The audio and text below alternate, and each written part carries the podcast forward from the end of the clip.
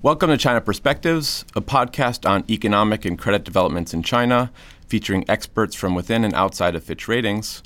My name is Andrew Fennell, Fitch Ratings lead sovereign analyst for China. Today I'm pleased to introduce Mr. Charles Li, who frankly doesn't need much by way of introduction for many listeners, particularly those in Hong Kong, but for the sake of completeness, I'll venture to do so regardless. Charles served as the chief executive of Hong Kong Exchanges and Clearing Limited between 2010 and 2020. During his 11 years in office, he orchestrated some of the most significant strategic initiatives in HKEX history, including the launch of the Shanghai Hong Kong Stock Connect in 2014, the Shenzhen Hong Kong Stock Connect in 2016, and the Bond Connect in 2017, which we recently did a separate podcast on. Prior to joining HKEX, he served as chairman of JP Morgan China and if you go back far enough, you'll also be interested to learn that he worked as both a lawyer and a journalist earlier on in his career. Charles, thank you so much for taking the time to join the podcast. And with the pandemic situation quite stable here in Hong Kong at the moment, I'm also delighted that we can do this in person. Thank you, Andrew. I'm really looking forward to it. I've not done a podcast yet. Oh, and, really? Uh, this will be the first. Okay, exciting. So, so today we're here to discuss a topic that might come as a bit of a surprise for some of our listeners, uh, which is your new venture, which is focused on China's SME sector. After leaving such a prominent role at HKEX, I imagine there were probably a variety of opportunities and paths uh, for you to harness your experience and talents, uh, and that choosing the right one was probably more of a process of elimination than anything else. So, maybe just to kickstart, why did you decide to focus your efforts today on a venture targeting China's SME sector? Yeah, I think um, you know having worked at uh, the central marketplace like Hong Kong Exchange and looking at how the entire financial market operate, I have become increasingly concerned that our market has become so top heavy and so kind of self-consumed trading. You know, we have about 2,000 companies listed in Hong Kong Exchange. Probably a thousand have real big enough of a business, and there's only about 500 that has any real trading. And at the top, maybe 50 companies take up almost close to 80% of the trading. So we are largely become a trading market, and um, I don't really know whether sitting up there, money is actually dripping down to the real economy. And I you know, increasingly felt that we were probably just all becoming a self-consuming cycle of finance. And I wanted to find ways to see whether we can be much more touching down. And also, I felt that uh, we've been using technology of the last century or the last generation. Wall Street has not really fundamentally embraced new technology, digitalization yet. And I felt that China's economy, the underlying economy, is so digitalized that I wanted to find a way to see whether we can connect high finance with the real economy down in the soil, but using digitalization and new technology as a way for us to bridge that gap. Okay, great. Very keen to hear about the venture itself, but before we do so, I think it might be helpful to start with a few building blocks, which is your brief diagnosis of why SMEs are so important for China's economy. Yeah. I think uh, uh first of all, when people talk about SMEs, we are I'm much more talking about not even the medium, it's the small and the micro we're really family owned businesses, people businesses that are mom and pop shops that you actually have to work for a living. That's really is the foundation of China's economy. The statistics are all over the place in terms of how large it is because simply, you know, how do you define? But almost consistently, this sector represent probably the most vibrant sector of China's economy and um, broadly contributing close to 60% of the GDP and uh, close to 80% of the employment and uh, probably 50 some percent of uh, tax revenues. It's really a the most important sector and is the most underserviced sector from a financial services perspective. And it also has the, the most to do with um, people's lives every day. And because behind every small little company, a little entrepreneurial setup, it's a family of people who are trying to improve their lives. And there's also, this is a sector actually has a lot of growth, huge amount of growth. And it just uh, has never really been tapped by traditional high finance. Well, thank you. In preparation for this podcast, I was uh, actually going through some external reports and I stumbled upon one from Ping An. And I hadn't seen this phrase before, but there's apparently a famous phrase called 56789, which yes. is that these uh, SMEs provide 50% of the national tax revenue, generate more than 60% of GDP, account for more than 70% of the patents, and create 80% of the urban employment and 90% of the new workforce. So clearly, with those statistics in mind, it's, it's really no surprise that uh, this is an important focus for policymakers and, frankly, uh, an important focus for you these days. Yes, and I, I have seen it that way, and I think it's a good way of really articulating the broader potential of the sector. Okay, so maybe pivoting now to MicroConnect itself, what are your main goals for this venture, and, and maybe briefly how you think it might tie into the government's ongoing efforts to support uh, the SME sector in recent years? Yeah, I think uh, our walking in proposition uh, hypothesis is that uh, this sector has not been traditionally serviced by finance, but they have huge growth. And uh, the returns from this sector, with such a diversification and an uncorrelated exposure, should be something that investors, absolutely institutional investors, should really be lo- looking for. But on the other hand, it's a blue ocean that has never really been uh, you know, effectively conquered by uh, global institutional investors.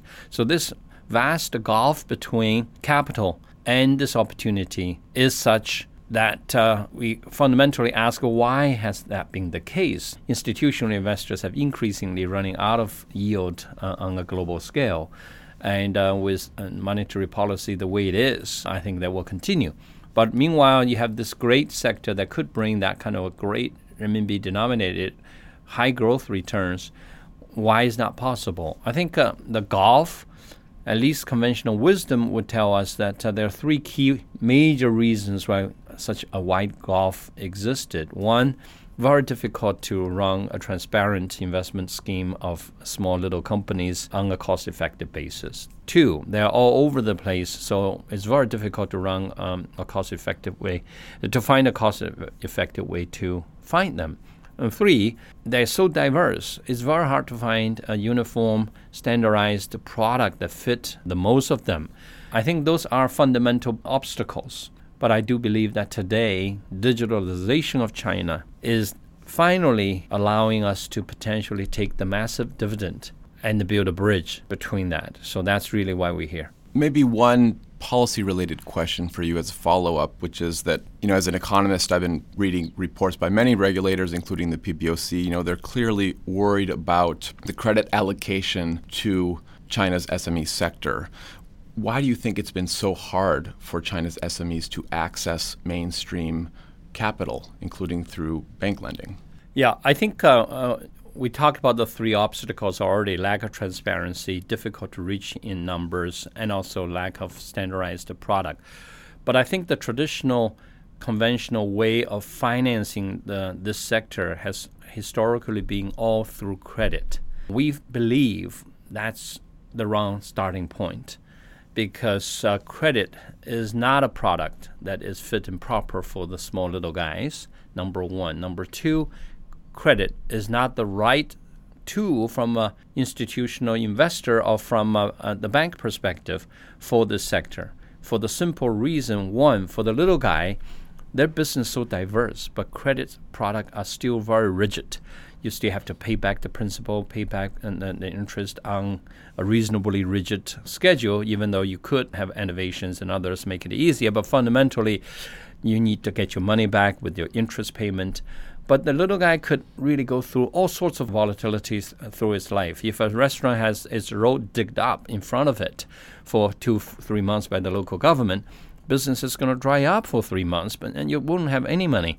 Or some family members is sick and hospitalized, and they could shut down for a few months just to take care of family. So a lot of those very unique and diverse cases of SME simply just means that credit product to them sometimes is precisely the wrong product at the precisely the wrong time. But from a funding perspective, this is also not a very great product credit because your upside is capped at the interest rate. But your downside, that means that your tolerance level for the downside is very limited because your, if your NPL is anywhere close to 5%, the whole business uh, you know, is going to run into the ground. So we fundamentally believe that a key starting point is to beef up the little guys' equity balance sheet first before we can give them a lot of leverage, not the other way around. So therefore, our first key building block of this bridge is to find the right product for them. So our product is uh, equity in essence, meaning that if you make money, I will make money. If the little guy does not make money, I don't make money. If the little guy failed, it's my failed investment. So, from a little guy's perspective, this capital has to be permanent capital, has to be very friendly, has to be almost like a family and friends kind of a capital that doesn't really take it out precisely when you really need it most. But most importantly, from an investor's perspective, uh, equity essence product means that the Sharpe ratio work began to work. The, the big numbers started to work because your upside is not limited. Even though those little guys are not really, they're restaurants and barbershops and mechanics, they're not really like a big VC uh, type of invested companies that can go up a hundred times. But they can have very strong IRRs. And you know, most of those little companies get their invested capital back within the first year. But obviously, probably any number of them could not survive the first year. So the key idea for equity type of investment is that your upside is reasonably high, which means that you can tolerate a reasonably level of failures, which is inevitable in the sector, and hopefully uh, aggregate the portfolio return is actually quite strong and is also very diversified and uncorrelated. A barber shop in Jiangsu has very little to do with a mechanics shop in Guangdong. So if we are able to put together huge numbers of this little investment, but in equity in nature that works, then that begs the next question: How do you make equity investment in all these little guys? Just uh, going through shareholder registration is just never going to be cost effective because we're talking about uh, each investment is in the few hundred thousand yuan. So therefore, the product we have come up with is really an equity investment in essence, but revenue participation in execution. Essentially, you predetermine sector by sector, partner by partner, what's the profit margin of this business, and then translate your equity entitlement into a percentage of the revenue and directly executed as a revenue participation right. So we call it a revenue distribution rights. So that's really is why currently all this internet financing does not work, supply financing does not seem to work, you know, P2P does not seem to work. It's fundamentally because the money is from the banks, the product is a credit product. It's just not going to work. Well, I guess I must ask you about uh, regulations at this stage. Uh, the risk of regulatory surprises in China are, are currently top of mind for investors, uh, given the very high profile crackdown on internet oriented technology enterprises, private education firms, and, and overseas listings that's been taking place in, in recent weeks. You know, these moves are all preceded by a multi year crackdown on online microfinancing platforms. I guess the natural question for you at this stage is you know, how are you interpreting uh, these regulatory developments? And importantly, do you think it has any implications uh, for MicroConnect? I will talk about how to read and how I look at all this uh, regulatory crackdowns, if you use that word, just on its potential impact on us. We think we're completely different from all the previous examples of uh, spectacular failures in microfinance areas, whether through fintech or whether through internet. I think the fundamental mistake that has been made in those experiments are very simple. Two, one, the source of funding is wrong. Two, the destination funding is wrong. Because when your microfinance model source of funding is from the banks or from ABS, you know, asset-backed security investors, which is public investors, there's one common feature of those funding. They basically are all under the sovereign faith and credit of China because that's essentially all public money. Which means that if you fails in small amount, probably okay, but if there is a, such a large scale risk that is being created that could become systematic, then the government crackdown is just inevitable. As we already said, credit product banks money for this sort of uh, uh, uh, sector is just the wrong place because the risk is just too high for them and the upside it has nothing to do with them. So that's really one reason the regulator will ultimately put capital adequacy as a key measure for people to take that kind of money to places. Second is, is the destination of funding. Whether you talk about internet finance, whether you talk about all this uh, fintech that essentially allowing small banks essentially outsourcing their risk management function to all this magic data that all the platform seems to have.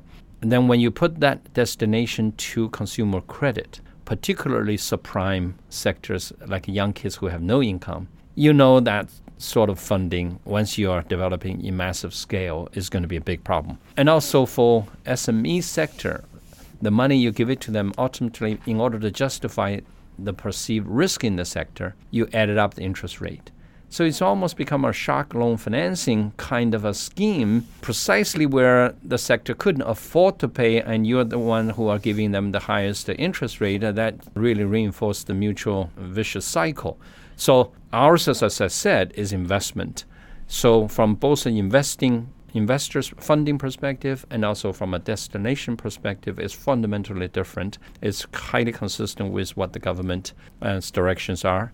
But we didn't do this because we somehow read it right. We actually started this whole process long before this become popular and fashionable. So I don't really feel that this has anything to do with us.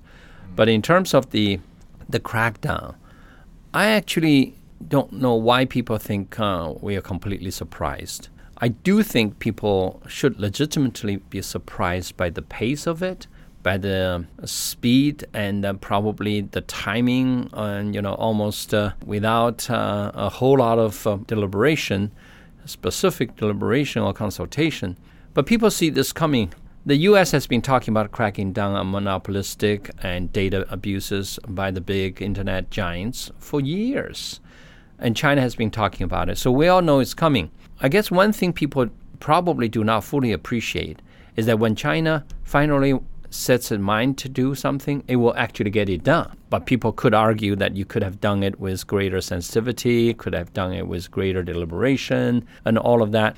But I think uh, for people to believe that if you can monopolize everything, or if you can just uh, using strong competitive uh, positions to consolidate into a leading position and then be able to go back and charge a higher rate in order to recoup all the investment you have made in getting into that uh, dominant position. That game is not going to happen in China. I think it's just become abundantly clear today. But I would argue that we should have always known that would not happen in China. Just look at what happens with all the payment system. The payment system were developed completely by the private sector without any real explicit government support or government interference. But when they become so big, it's almost become public utility. So today, even though we are still all using the predominant private payment systems, in many ways they already become part of the governmental financial infrastructure. It's becoming toll roads you can't really charge anything you want it, even though you are already controlling it. Theoretically, you could, you can't. And the government won't allow you, even though the government didn't own you.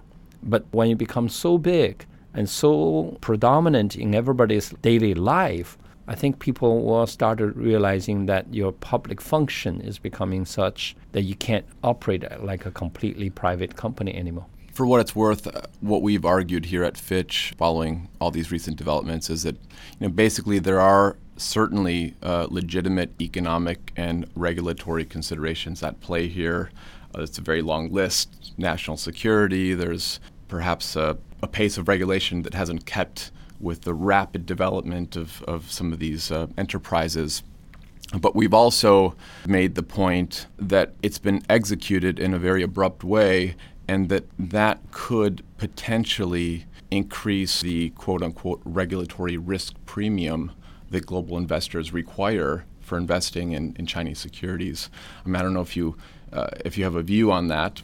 Yeah, I do think uh, it's not something that the government is completely ignorant of. I don't also think they deliberately choose to recklessly disregard it. At the end of the day, is the trade off. Because unlike in the Western market, the advance of this big new technology development is always meeting with very strong incumbent resistance from the vested uh, traditional industries, whether that's in finance or retail or any other service sectors, and medical uh, in particular.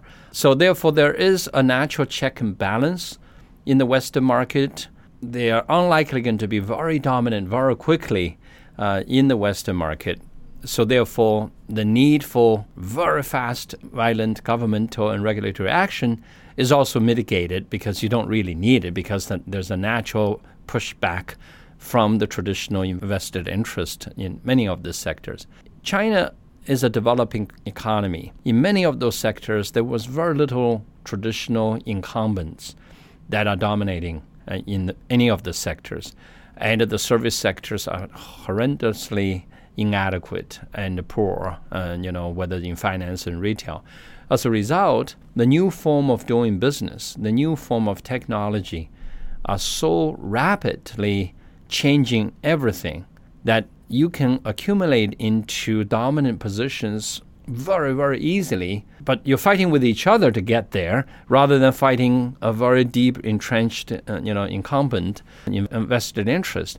So as a result, you know, when capital start to fund all these competitive players and finally allow one or two to become dominant, and a lot of capital get pulled into it, but the psyche is that uh, you are able to dominate a sector very, very quickly. In the absence of any incumbent checks and balances, government is the only last resort for this not to become excessively harmful to the society, to the economy, and all of that. So as a result, the government is the only action. But when government act, it does not act generally like economic players. It has a process and it has politics in it and it has many other things in there. So when they make a decision, it was not incremental. It was more like, oh, things become serious enough that calls for governmental deliberation and action. And when a decision is made, the action comes. I think there is this element of uh, the lack of a natural pushback. So as a result, government has to become the only resort. But when government become the resort, the instrument tend to be more blunt. Well, thanks for that interesting insights on these latest current events. If we pivot back to SMEs and MicroConnect specifically, I guess one takeaway from your previous comment just recapping this thing on regulation is that because of the type of investment that you're hoping to harness, you're probably not at the risk of exacerbating financial risks. So that's probably, I, think, something conducive. And the second part, I think, that you mentioned is some of these social implications. I, have certainly uh, put together some of these charts where, if you look at the indebtedness of China's household sector, you can see that it's actually some of the poorest households that have taken on the greatest amount of debt. Clearly, that's a, a huge regulatory consideration mm-hmm. for the PBOC and others that are involved here. And it sounds like because you're facilitating investments, uh, you're probably also not seeking to exacerbate those problems.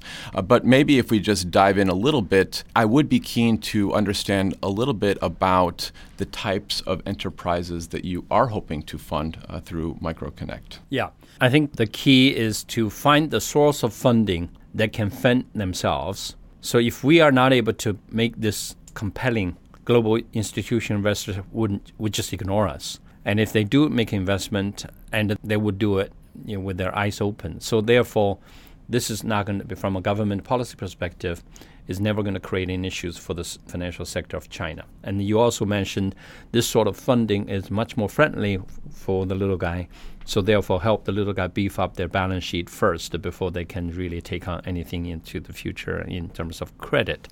In terms of the actual sector, we have become so encouraged that uh, sectors that were never in my mind uh, to be covered by traditional finance, you know, can actually finally be accessed. For example, barbershops. How can you possibly say, you know, barbershop could be an investment, uh, you know, underlying? Yes, and they are very, very profitable.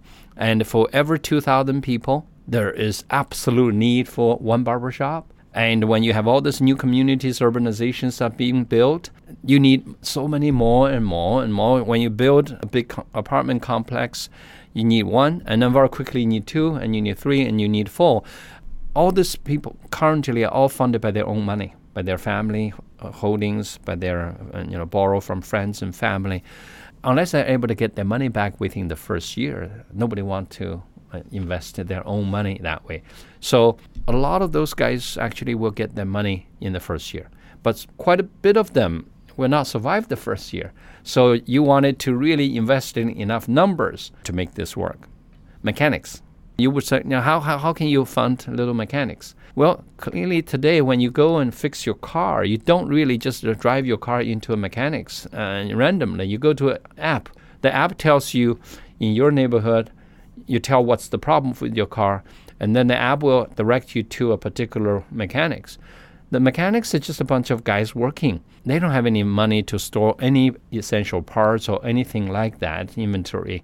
It's all inventories. So the app will essentially ask you to choose which what sort of a parts you want to buy from which part. And everything is done online. And then the parts will be sent from where is the most economically stored into the right mechanics in real time real quickly. So all of this is done digitally in terms of the actual financial relationship between the parts holder the suppliers the auto shops and the mechanics. And they're all connected through a digital web the mechanics actually work for this shop and tomorrow I can work for another shop. I'm not going to really run into all the economic discussions about how I'm going to get paid. Everything is paid on a job. The job is directly all settled in the ERP system of the mechanics because the money comes from the center.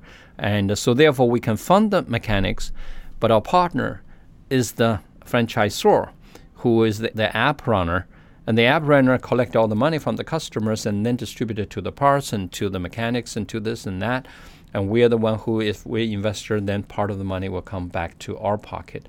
So that's mechanics, restaurants, barber shops, pharmacies, convenience stores, and also neighborhood vegetable uh, kind of uh, sales stands. How are you going to find these companies? I'm just thinking, just a, uh, an image popped into my head just now of they're in the hundreds the huge, of thousands. huge manpower that you might need yes. to actually no, find the new developments, uh, no, find the barber. Correct. we will never be able to do that. So the whole idea is that you have a digital network, and it's almost like a net, you know, a fish net. You go to what we call a leading enterprise that control a part of that net. So we call it connect and collect partners, who basically each one of them operate within a particular network. Are three types of uh, partners that we will be looking who will help us find all these little guys and collect from these little guys. One, the first type is platform companies. You know, like Meituan, Alibaba, Tencent, they are all doing business with millions of people. So they could be our partners. But more relevant immediately are franchisors when a franchise, whether that's a restaurant, whether that's mechanics, whether that's any other type of uh, uh, retail, we work with the franchisor. The franchisors, you know, wanted to add. They know how they want to expand, how many new franchisees they want to add. They also know who should they be hired as their franchisee operator. And then they are the one who basically, if we like what they do, if we think their standard of selection of franchisees is acceptable, we'll work with them. So they will be RCC partners.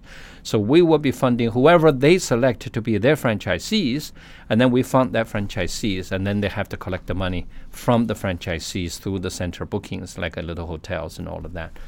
The last bit of uh, uh, partners that we have, network partners, is massive number of SaaS you know, basically people sell software as a service.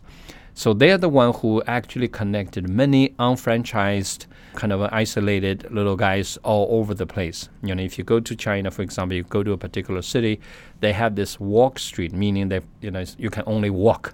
They tend to have thousands of restaurants and uh, you know all sorts of shops around it. The government usually hire a software company to connect everybody together. Then you work with a SaaS company the SaaS company knows you know, everybody's everyday data, how much money you're making, how much all the cost structures and all of that. So we use that as a way to determine who we want it to. Then they're becoming our multi managers. So essentially, if we make an investment and then we share everything with them. So they basically build a network of their own ecosystem. We provide money for them to push down there and then collect it back there. We enable them to monetize the, the network they built, and they love it. And we essentially don't have to hire 500,000 people to go around and trying to peddle our products. This are our network. As we've progressed through this conversation, I know there there's certainly differences, but the most immediate parallel that springs to mind currently in practice around the world is this concept of impact investing, which basically seeks to empower entrepreneurs and support SMEs in developing countries. Most of these impact investing ventures are not profit seeking and are done on concessional terms through NGOs or multilateral institutions like the IFC arm of the World Bank. So I guess the, the question for you is you know, given the higher credit risk profile of SMEs and the manpower uh, that might be required, you know, what gives you the confidence that you can do this type of venture on a profit-seeking basis in the case of China? Yeah, I think I would like people to think that ultimately we are an impact investor because the investment we make do create great positive impact. But that's not why we're here. We didn't come here because we think we you know we're impact investors and so on. We are ESG investors, so that people need to really believe in what we do. No, we are here because we want to bring very solid returns for investors. And uh, people don't sometimes underestimate the foundation of traditional finance is the big number rules. When you have enough of a number, we are basically like insurance companies in reverse. We are investing in each individual small little company, a restaurant, is not worth investing. But if you are able to deploy huge numbers of them, then the numbers start to work magics. Thank you very much, Charles, for being here today. Uh, it's been an absolute pleasure chatting with you.